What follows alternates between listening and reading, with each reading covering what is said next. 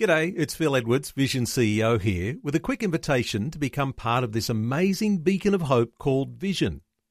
Together we can put our love into action to help people of all kinds build or rebuild their lives on the truth of God.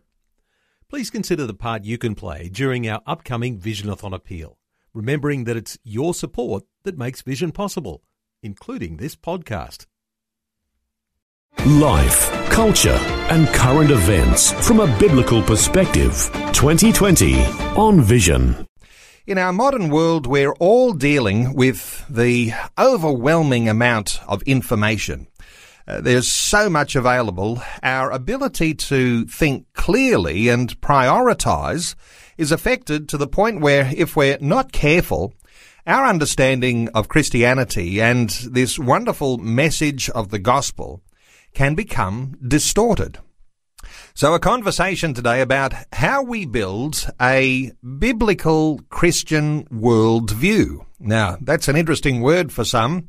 Our worldview, pardon me, is our overall view of the world. It's our fundamental beliefs. It's the lens that we use to approach the big questions about our existence. It's how we understand who we are and where we came from and why we're here. In just a couple of words, it's about how to think Christianly. Well, for Christians, of course, that starts with God revealing himself to humanity and starting in the early chapters of Genesis, and it's how we view our purpose in the context of God's purposes. Stu Miller is the founder of Train to Proclaim. He's back with us today and we'll talk about these sorts of issues as the hour unfolds. Shortly we'll open our talkback lines, but Stu Miller, a special welcome back to 2020. Thank you, Neil. Great to be back. Now, Stu, just before we dive into the depths of this conversation, because, uh, you know, it could get quite deep, uh, welcome mm-hmm. back because you've just Thank done you. a fairly significant a series of seminars across New Zealand, mm-hmm. and uh, you know, just uh, give us a little bit of an insight into how you went over in New Zealand. Oh, it's great. We just had three months in New Zealand. We a lot of travelling around. Uh, shifted eighteen times in three months uh, with the family, my four kids and wife in tow. And uh, yeah, lots of uh, training seminars teaching people how to share the gospel message. There's a hunger in Christians to want to share this amazing message with others, and because uh, we know that God's changed our lives, and we want to see uh, the best for other people. We want to see their eternities affected, and uh, it's a wonderful thing to be able to share Christ with people. but many Christians don't know how to do it, so we've just been teaching them how to use the G7 app as I've been travelling around, and and that's available for any of the listeners if you want to get it as well. And you've come back with an even deeper New Zealand accent, which some listeners will pick up on.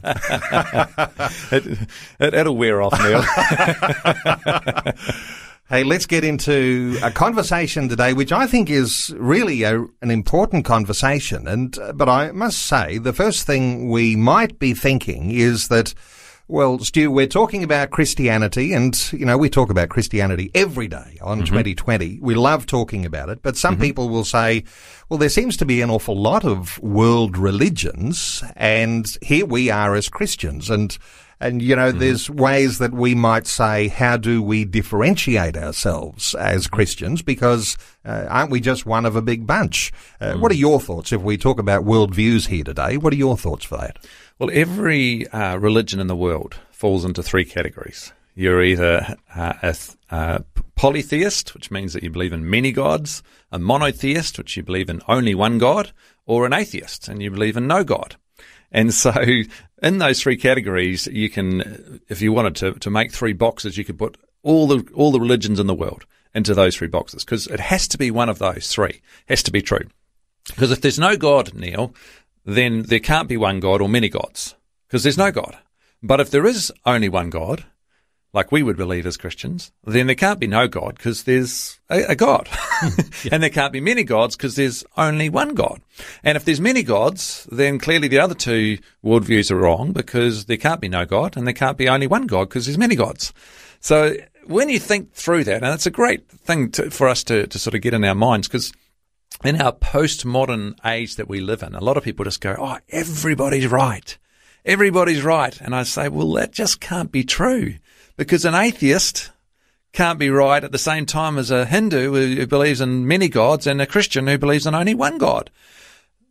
One of those camps has to be right and the other two have to be wrong by definition. So if we say that there is such a thing as truth, Mm-hmm. that one of them is true, uh, then that means that uh, some of them have to be not true. That's Uh, true. all of the rest of them have to be not true. And it's one of those uh, issues that some people, you know, criticize Christians because we have this sort of, you know, uh, we steadfastly hang on to this idea that Mm. uh, God is true and let every man be a liar. I mean, right. this is the whole thing that Christianity is very proud of. And unless we actually Mm. are confident and proud of that fact, uh, then uh, somehow or other we're just wishy-washy people, aren't we? Absolutely. Jesus said, I am the way, the truth, and the life, and no one comes to the Father except through me. Now, that's a, some people view that as a very bigoted statement. It's a very, you know, narrow minded, I'm the truth, and that's all there is to it, you know, like, and to state that for some people is just, that's just overwhelming. Like, how can you say that? You're, you're such a bigot. You're saying everyone else is wrong. But the reality is, is Jesus was either lying or he's telling the truth. He either is the way, the truth, and the life, or he's not. And we can't have it both ways. We can't say, oh no, everybody's right. Everybody's right, because if Jesus is right, then you need to follow him, and he is the only way, and everyone else is wrong. Yeah, so uh, this idea, and as you mentioned those words, uh, postmodern, this postmodern idea that everybody's got their own truth and, uh, you know, let's just be nice to everybody. They can believe what they want to believe is true. I'll believe what I'm believing is true. But of course that doesn't mix because there is only one truth. Somebody is being deceived.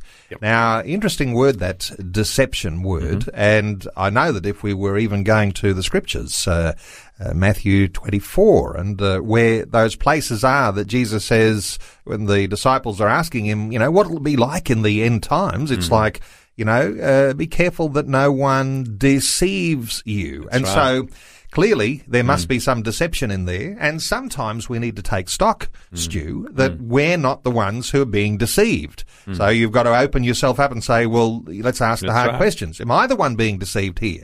Uh, are there are there lots of gods, or is there no God?" That's right. But of course, when we look at the evidence, we discover that, hang on a second, we can be confident because we have evidence that there is our God. That's right. And I, and I think, um, I mean, the starting point, we've got to say there is truth. For someone to say there is no truth, I mean, that's a truth statement to, to begin with. Someone says to me, there is no truth. I say, is that true?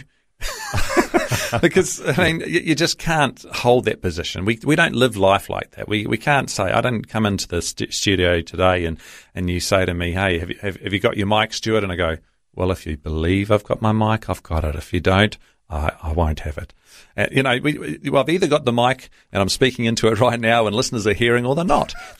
We just, we just can't live life like this. You know, we, we live our whole lives based on truth. And yet when it comes to talking about whether God's there, all of a suddenly, for the postmodern person, there is no truth. You know, God can be there and not be there at the same time, and that's completely okay. Well, it's not okay. It's logically inconsistent. It makes no sense at all. And the rules don't change when you start talking about God as opposed to everyday life, you know. Uh, Stu, what about the fence sitter person? Because, uh, you know, we talk about uh, believing there is one God or no God or many gods. Uh, where do you put the person who says, well, I'm, I'm an agnostic. I'm just proudly believing that I got no idea. Absolutely. And some agnostics will acknowledge that they don't have any idea. Others will just say you cannot know. Uh, so there's sort of two categories of agnostics. So the first one that that says, I, I have no idea, I'd say, well, that, that's correct. You, you don't have any idea, um, but it doesn't mean that one of those camps is not right. There has to be either a God or no God or many gods. One of those camps still has to be correct, even though you're agnostic and you're not sure which of those camps is right.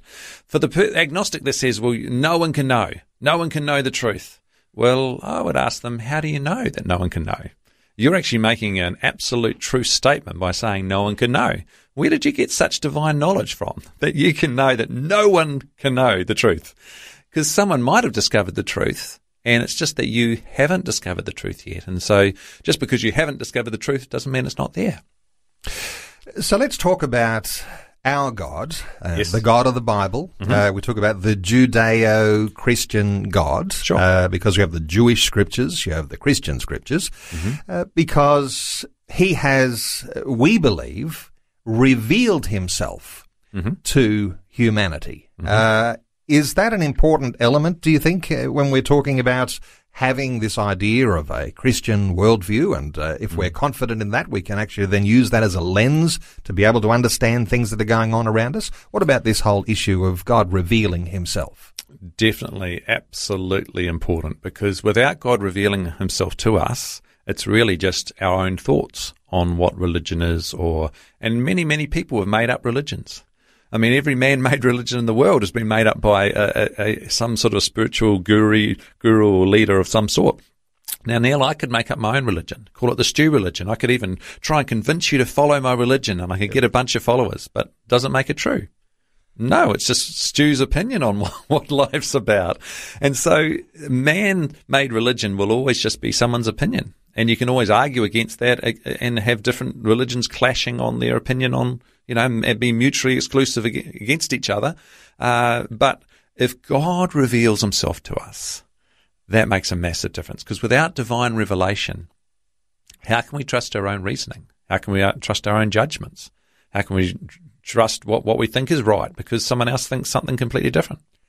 Uh, well, it's interesting when we talk about a worldview because everyone has one, whether right. it's a Christian worldview or not. Then we add that word to that uh, at the beginning. We say Christian worldview. Yes. But even then, that's a little bit uh, airy fairy. So when I talk about these sorts of things, and I'll get your thoughts on this, I often say a biblical Christian worldview. And uh, listeners to this program will know that, you know, Vision has set this sort of parameter. We're talking about a biblical Christian worldview because we believe that the Bible is one of the ways that God has revealed himself to humanity. So we're starting to sort of you know, uh, focus in on, on what it is that makes things true and real. What are your thoughts for the biblical Christian worldview? we, we are focusing more now, and uh, you're absolutely right because when people say the word Christian, uh, there's about 59% of the population of Australia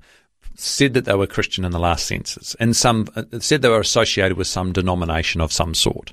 Now, for people to think that they're a Christian, and if you were to randomly do a survey on the street, are you a Christian? Many, many people would say yes, but they don't actually understand what the word Christian means unless they actually hear the gospel message, and this is one of the reasons I'm so strong in teaching Christians how to proclaim the gospel, people won't know that they're not a Christian because they think, oh, my grandmother was an Anglican, oh, therefore I'm an Anglican. Is, is that what we are, honey? Yep, yeah, that's right. Yeah, we're Anglicans. They have no relationship with Jesus Christ. They've never actually become born again. They've never actually had that transformation. They've never had that experience where they've, they've become a Christian and surrendered their life over to Jesus. And yet they think, I'm a good person. I believe in God. Basically, that's the, the, the mantra of people today. I'm a Christian because I'm a good person and I believe in God.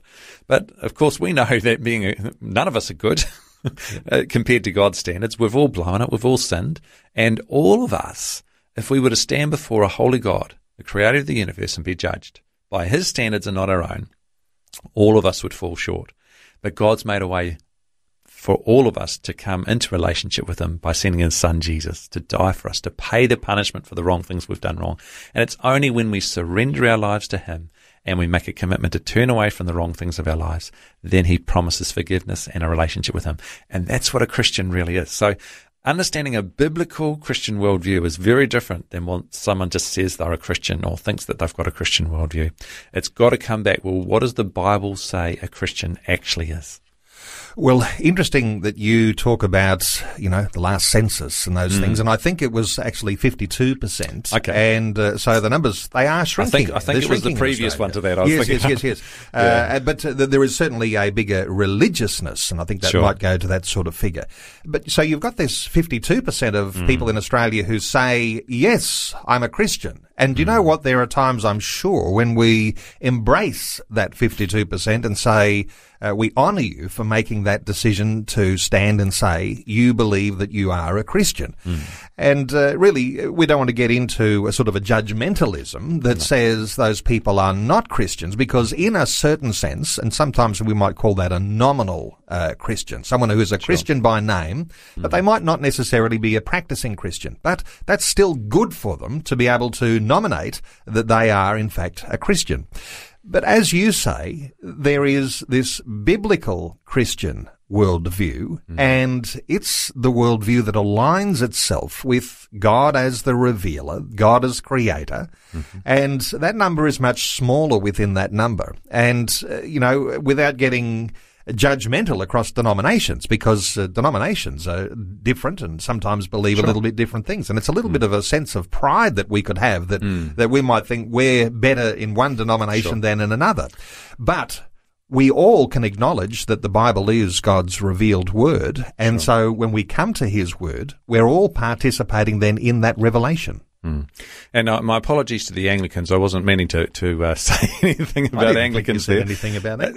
I just I, said, "Hey, well, I'm an Anglican, aren't I?" Well, it, it doesn't. It, it, could be any any denomination at all. If you've got a family heritage, but that family heritage doesn't make you a Christian. And so, you know, I appreciate you saying we, we can't judge, and that's true.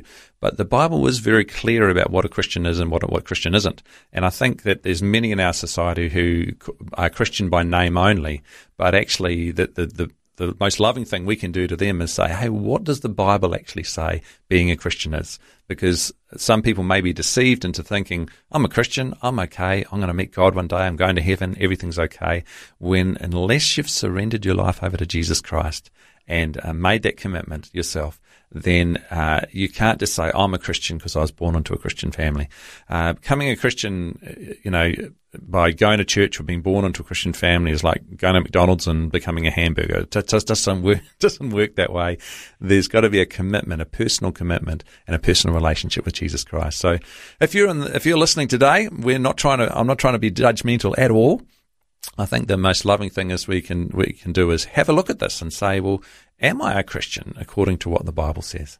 Helping you make sense of life, culture, and current events from a biblical perspective. 2020 on Vision. Wonderful to have you along with us. Our special guest this hour is Stu Miller. He's the founder of Train to Proclaim. So, therefore, he is an evangelism trainer.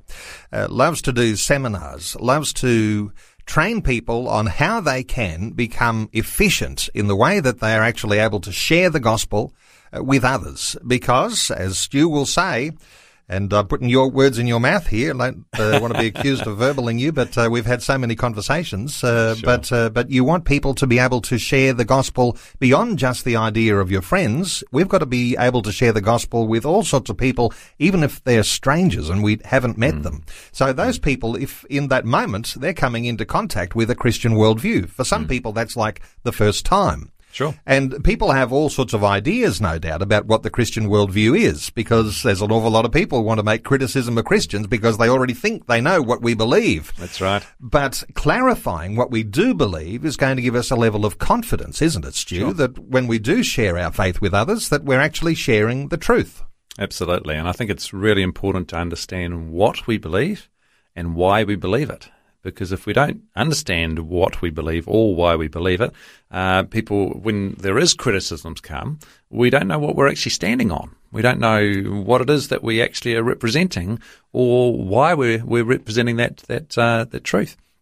So understanding and having good, well reasoned, um, uh, articulated, uh, arguments for, you know, argument's the wrong word, but uh, as to why we believe what we believe is very, very important.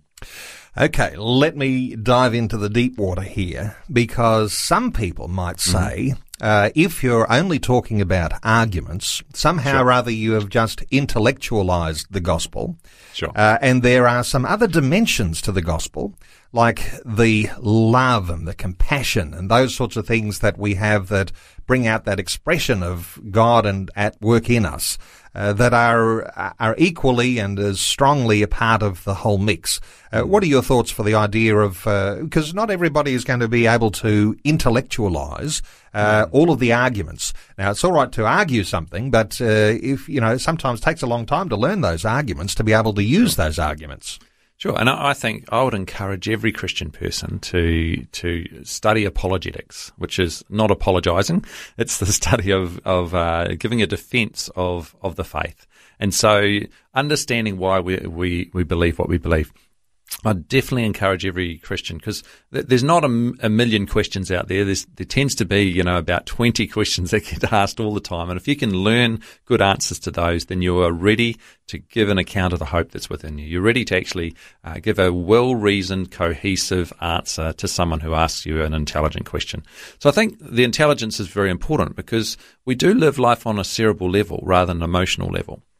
And so uh, we need to be convinced in our mind that this is actually right. If you just have an emotional experience at a at a some rally or conference or uh, outreach, and you, you're all emotional when you have an experience, and you think, "Oh, that's great," but then the next day, there's no more sound or lights or band or uh, emotion or atmosphere, and you're back to everyday life. So if you haven't been convinced in your mind, then you're still going to be of the same opinion still the next day and the next day and the next day. So there has to be an understanding.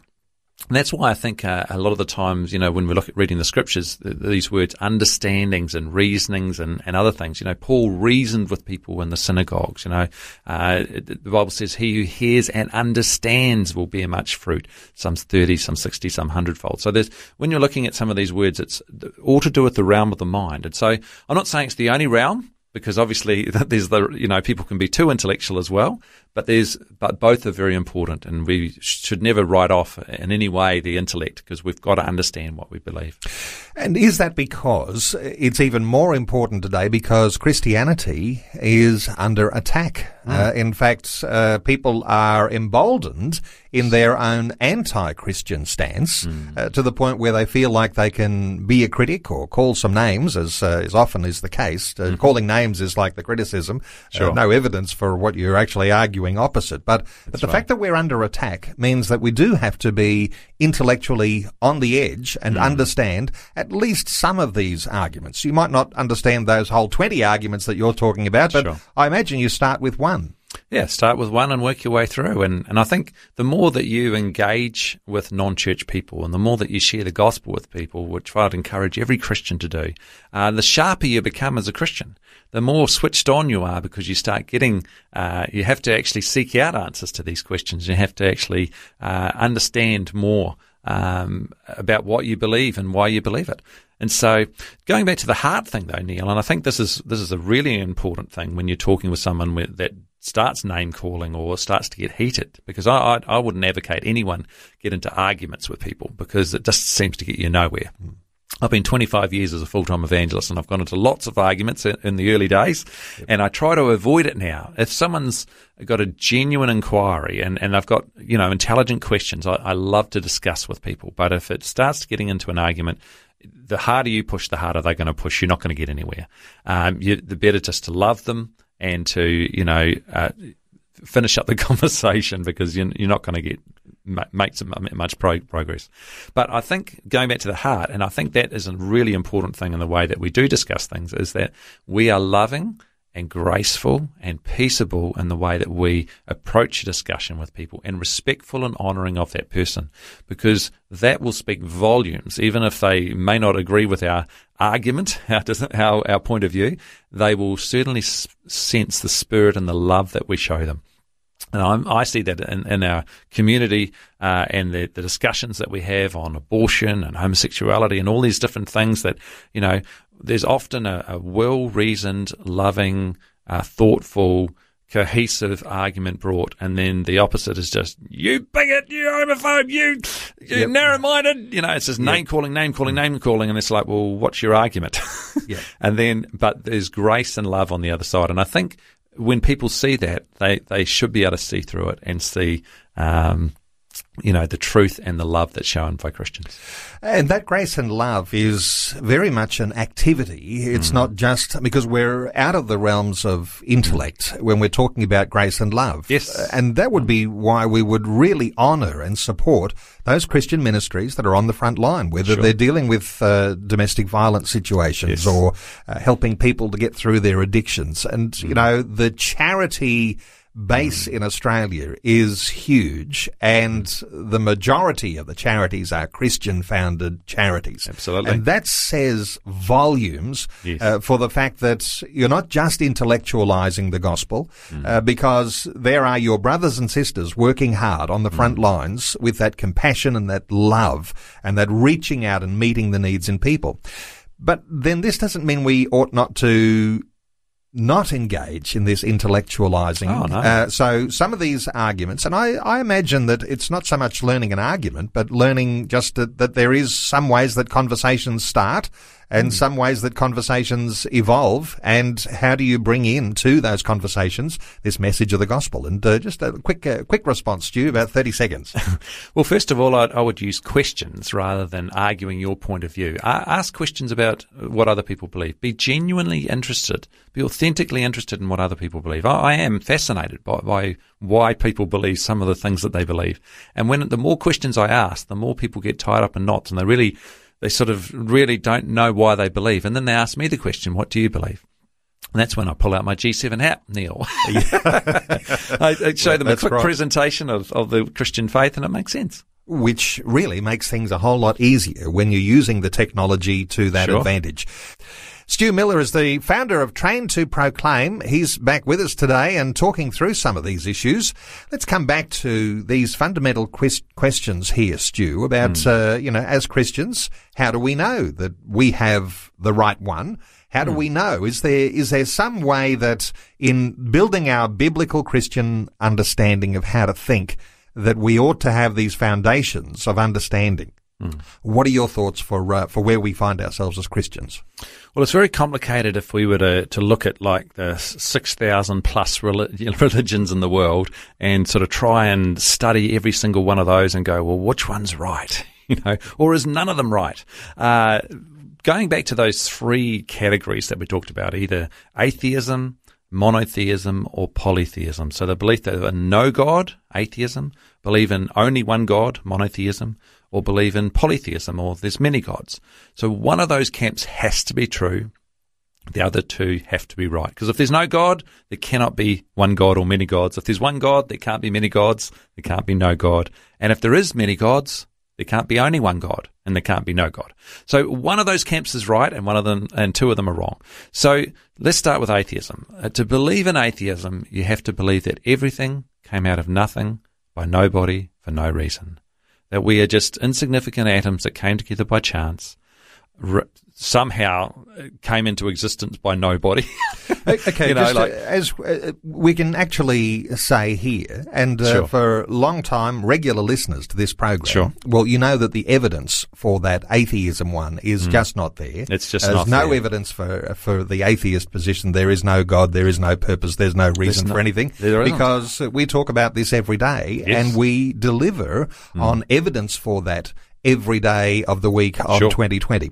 Okay, so you've got that atheism one. Uh, okay. What's this other one? You mentioned polytheism, the idea sure. that there's lots of gods, and we might be thinking of the Hindu religion where there's sure. millions of gods, not just lots, millions of gods. That's right, millions uh, and, and so, uh, so that one, how do we sort of see that that one in context? Well, I think we, have got to we've got to look at, at how those religions came about, and most polytheistic religions uh, gods are based on something like the god of the sun, god of the moon, god of luck, god of fortune, god of this and that. And so um, people have taken particular items and they've associated a god with it. Now we know scientifically now that there is no, uh, you know, God holding the world on this on his shoulders like people used to believe, and there's no uh, God you know, of, the sun. We know it's a big ball of flaming fire and, gases. So science has, has helped us actually uh, disprove a lot of the, the polytheistic religions. And when we look at those sort of things and look at the origins of them,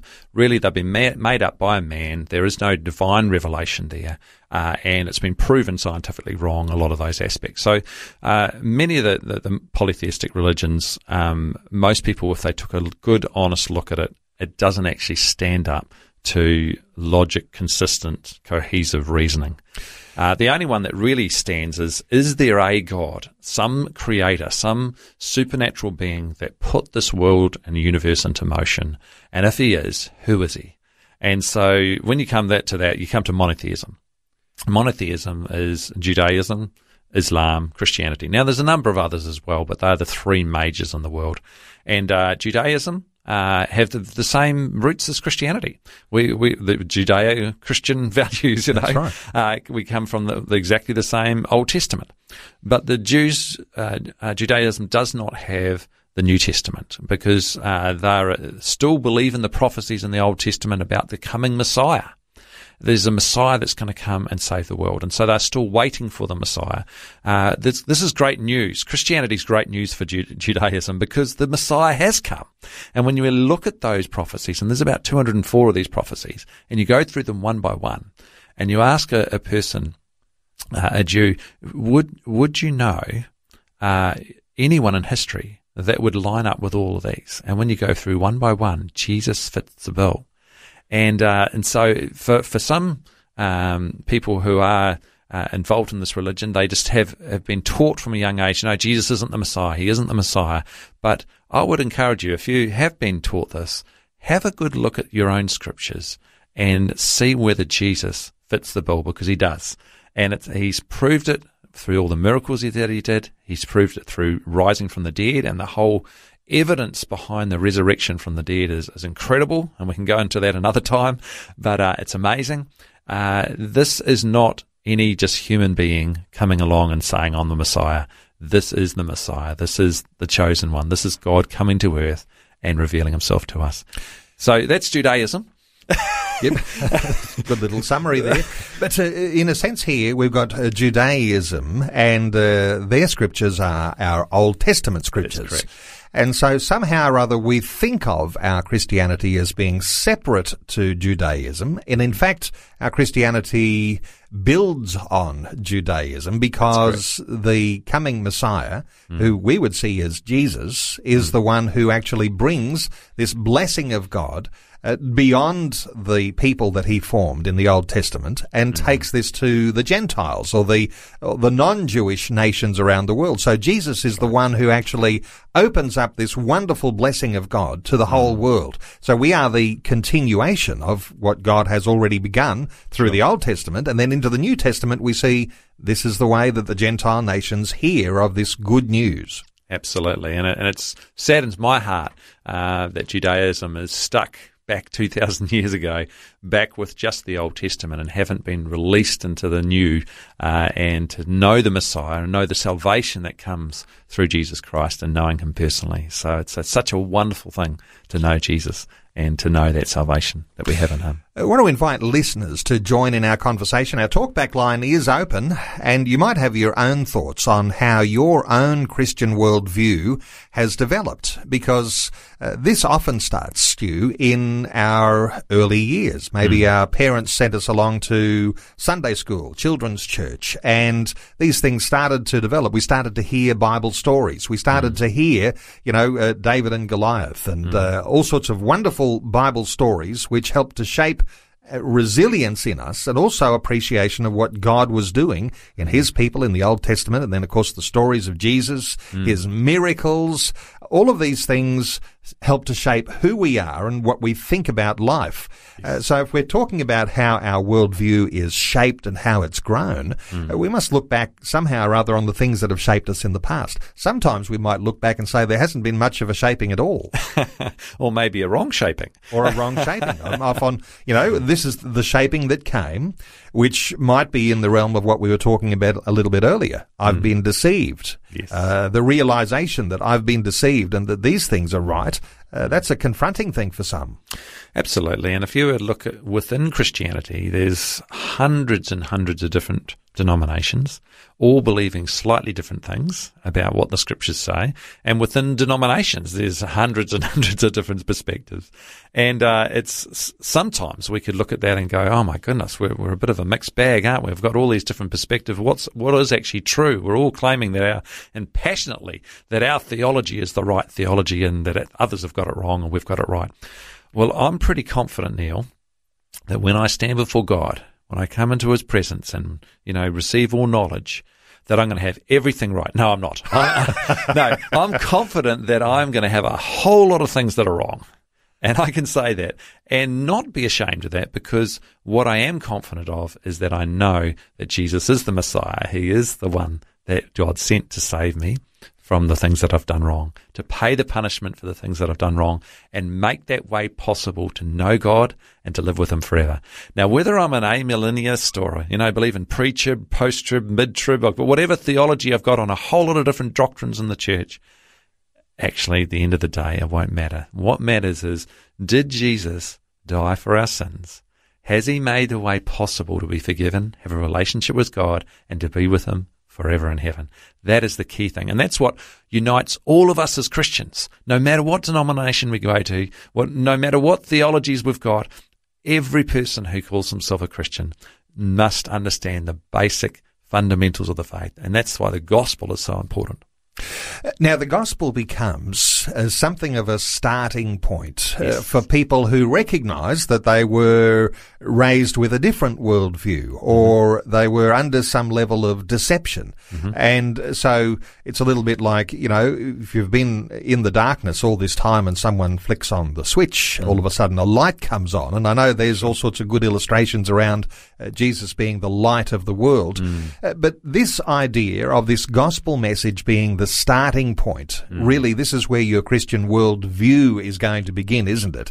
Uh, mm. The way you start to believe in Jesus. Somebody, in fact, shared with you their own testimony. They shared with you this message of the gospel, the story of uh, the crucifixion, Jesus' resurrection, uh, the way that we're supposed to believe mm. and then come into relationship with God. Uh, give us a little bit of an insight here, Stu, because we're talking about mm. evangelism, and this is like the starting point. Sure. But of course, we can go on to into our discipleship and growing on to maturity. But uh, take us to this starting point and why this is so important.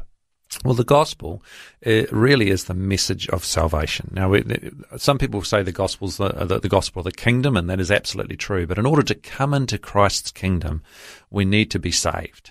We need to be saved into that. We need to cross over into the kingdom of God and join Jesus' kingdom and make him the king of our lives. And so the gospel of, uh, you know, the message of salvation, it has three parts to it. It, it explains why we need to be saved, wh- how we can be saved, and what we need to do in order to be saved. And so the first part, why do we need to be saved? Well, every one of us have broken God's laws. Every one of us, if we were to stand, die and stand before God on judgment day, we'd all fall short of his standards. And the standard for getting into heaven is perfection. The standard for relationship with God is perfection. And we've all blown that. None of us are perfect. But that's where the second part comes in. How does God save us? Well, he sent Jesus Christ down to earth to die on the cross, to be punished for every rotten thing that I've done wrong and you've done wrong. And he's made a way possible for us to make it into heaven. But it doesn't finish there. That's why the third part is so important. We need to respond to what Jesus has done. And that is what do we need to do in order to be saved? We need to make a commitment to turn away from the wrong things in our lives. The Bible calls this repentance, but in, in layman's terms, it's, it's making that commitment to turn away from the wrong things in our lives. And the second part is to surrender our lives over to Jesus Christ. And as we do that, Bible, Bible promises us forgiveness he promises us that we become a new creation, like we're a new new person. It talks about being born again. We're like a new new person. We've we've uh, been forgiven. We've been cleansed. Uh, in God's eyes, we're perfect, which is amazing because I look at my life and go, "What?" but God's changing me day by day. And but when He looks at me, He sees through Jesus Christ perfection, and I know I can have relationship with Him now, and I know I'll go to be with Him in heaven forever. Now that's the basics of the gospel, Neil, and that's uh, I would encourage every person who hasn't surrendered their life to Jesus to to do that because it's the most important thing that you can do. Your whole eternity rests on this decision, and it's the start of the Christian worldview. And it is, I always acknowledge, an important thing to have a starting point for our Christian life. And mm. I can point to a time when I was 14 years of age yes. when I made a decision to ask mm. Jesus to come into my heart uh, to make me a new creation. So this idea of having a starting point, because sometimes we just think, oh, oh, I've always been a Christian. It's because my parents were a Christian, and uh, you know, I'm just, uh, you know, I just go along with the flow. Sure. Occasionally, I go to church, uh, call myself a Christian, or like that 52% we were talking about sure. a little bit earlier, the Australian census. Uh, well, we nominate that we are in fact Christian by name, but that doesn't mean that we're actually Christian by nature. Mm. Uh, this idea of a starting point is a powerful concept. And uh, for some who are thinking, well, I don't, I can't really identify a time when there was a starting mm. point. Uh, you're saying there, there ought to be an opportunity where you can actually mm. make a decision and making the decision sometimes is in public. Uh, mm. because that's the sort of thing that makes it important. Uh, mm. What are your thoughts for actually making these public decisions to follow Christ? Absolutely. I mean, I made a public decision when I was 11 years old. Um, I don't come from a Christian home, and so my, my parents have always said they're Christians, but they by that they mean I'm a good person and I believe in God, as opposed to I have a personal relationship with Jesus. I'm born again. I've had I've stepped over the line. I'm part of Jesus' kingdom. He's my king of my life. So that's a different uh, perspective, you know. But so they, I've always sort of thought God's there. I've been brought up to believe that God's there, but I didn't realize I had to actually surrender my life to Jesus. But when I was 11, I had an experience with God. I had uh, the gospel shared with me clearly, and I had uh, a desire to know God. I thought, how amazing would it be to actually know the creator of the universe? Not just know about him or just believe in him, but to know him personally. And so I started that journey when I was 11 and I made a public decision. What I would say is, is Neil, is, is, for some people who are brought up in Christian homes, you know, not everyone can remember that exact event. And I wouldn't beat yourself up and go, oh, am I not a Christian because I can't remember it? If you've surrendered your life to Jesus Christ, if you've made that commitment to turn away from the wrong things in your life and you follow Jesus with all your heart, you are a Christian. You may not remember stepping over the line, that, but there would have been a point, theologically speaking, at some point where you crossed over from the kingdom of darkness to the kingdom of light. You've crossed over, you've become born again, but it wasn't as radical for you because you were brought up in that environment as it would have been maybe for me, uh, who wasn't. Let's take a call. Michael is on the line from Moruya in New South Wales. Hello, Michael. Welcome. Oh, hello, Neil. Yeah. What are your thoughts, Michael? Question uh, I'd like to ask. Um, it was mentioned earlier there if you confront an atheist, um, you um, say there's no God, you ask them to give you evidence that there's no God. And if they ask you um, to to give evidence there is a God, what's the best answer? I I, I mean I I know for sure that there is a God, but what's the best answer to if they ask for evidence?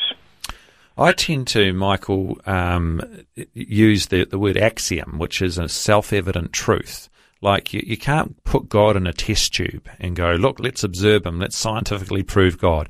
But when you know, uh, when you see a building, and I often use this illustration, you see a building and you say, is there a builder of that building? Well, I've, I've never seen the, the builder, I've never touched the builder, I've never observed the builder, but I know there was a builder because the evidence of the builder is in the building. It's really clear if there's a building, there's got to be a builder. It didn't just evolve over time. And when I see a piece of art, beautiful art, I never go, well, no one painted that because I've never seen the artist. I've never touched him, felt him. I've never put him in a test tube and check that he's actually real. I can't prove that artist, that there was an artist. I cannot prove it scientifically, but the, it's self-evident. It's an axiom. It's a self-evident truth. When I see that art, I know there was an artist because it had to be painted by someone. And so when I see a building, there's a builder. When I see art, there's an artist. When I see creation, I know there's a creator. It's a self-evident truth that 99% of this world know intrinsically. We know there's someone out there who's created all this. It couldn't have just come out by, you know, nothing comes out of nothing. Something comes from someone. And so, uh, it's, it's, yeah, so that's how I use it. Um, it may, it doesn't always satisfy the atheists, but it's certainly something they can't argue against. Yeah. And Michael, Michael, it's uh, Romans chapter one uh, is where the apostle Paul uh, shares that very thing, where he says, uh, you know, all of these things that you see around us, uh, there is no excuse because they are, in fact, uh, displaying the handiwork of the Creator. Michael, you had something else to share? Um, yeah, I was going to say, if, if you can give scientific proof proof that there's a God, well, there'd be no need for faith, would there? Uh, well, that's uh, that's a good point, and uh, in some sense, when we talk about faith, uh, faith is in something that you can't see. Uh, Stu, your thoughts on on this idea? Yeah, fa- faith often um, is used by atheists as this sort of blind belief with no evidence to back it up. You know, they they sort of view faith in a different way than what I would. Uh, Hebrews chapter 11 says faith is the substance of things hoped for and the evidence of things to come. So there is evidence, there is substance to our faith. It's not based on nothing. We've got so much evidence, uh, the resurrection of Christ, the miracle the Bible and how it came about, and and uh, the you know the the fact that there's no, there's something and not nothing. You know, there's a whole lot of evidences that we can bring and a whole lot of arguments we can bring for the existence of God. Uh, that and the fact that, that Christianity makes sense of the world. Where have we come from? Where are we going? Why are we here? What's our purpose? Why is there suffering in the world? What happens after we die? The base questions of life. The only worldview that can actually coherently, consistently, uh, logically answer all of those questions is the Christian worldview. And so uh, I don't think faith is, is something that we just blindly believe in something because we believe in it. It's really based on substance and evidence. And so um, I would bring that out when I'm talking with an atheist rather than when you use the, the word faith. Often I think they reinterpret it to how they think of it. Thank you so much to Michael from Moruya, and uh, I wish we could say we are just getting into a warm up because now there's been a flurry of calls that have been coming through, but we've run out of time. we have. Uh, so uh, we'll uh, just always like to draw attention to the app that mm. you have as part of Train to Proclaim, Stu. It's called the G7 app. Mm-hmm. And uh, really, when we're talking about sharing our faith, uh, we might have a worldview that is developing and becoming mature. Uh, but to have something like the G7 app just makes it easy to be able to share the gospel with people. And uh, when people go onto the Train to Pro- Proclaim website, they can s- simply download it from there. Yep, you can link from the Train to Proclaim website, or you can go just directly to your app store, uh, Apple. Um, App Store or the Play Store if you've got Google. It's on both of the stores. Just type in G7 or Gospel in 7, Gospel IN and the number 7, and it'll pop up. It's a blue icon with G7 written on it. Uh, download it. There's a uh, instructional video on there how to use it. So it's got an internal tutorial on how to use the app. So you can sit at home and learn, and uh, you practice it for about an hour, and away you go. You'll you'll have a fantastic presentation of the gospel that doesn't have any jargon. It's really loving uh, and really well thought through in the way that it presents. Now go to traintoproclaim.com. That's mm-hmm. traintoproclaim.com. That's the website for Train to Proclaim. And of course, Stu is a an evangelist trainer. And mm. if you wanted to book him for a seminar, he's open to that too. So you can contact Stu Miller through the website traintoproclaim.com. Stu, thanks so much for taking some time and sharing these thoughts with us once again today on 2020. Thank you, Neil. Before you go, thanks for listening. There's lots more great audio on demand, or you can listen to us live at visionradio.org.au. And remember, Vision is listener supported. Your donation, large or small, will help us continue connecting faith to life for hundreds of thousands of people across Australia and around the world. Learn more or donate today at visionradio.org.au.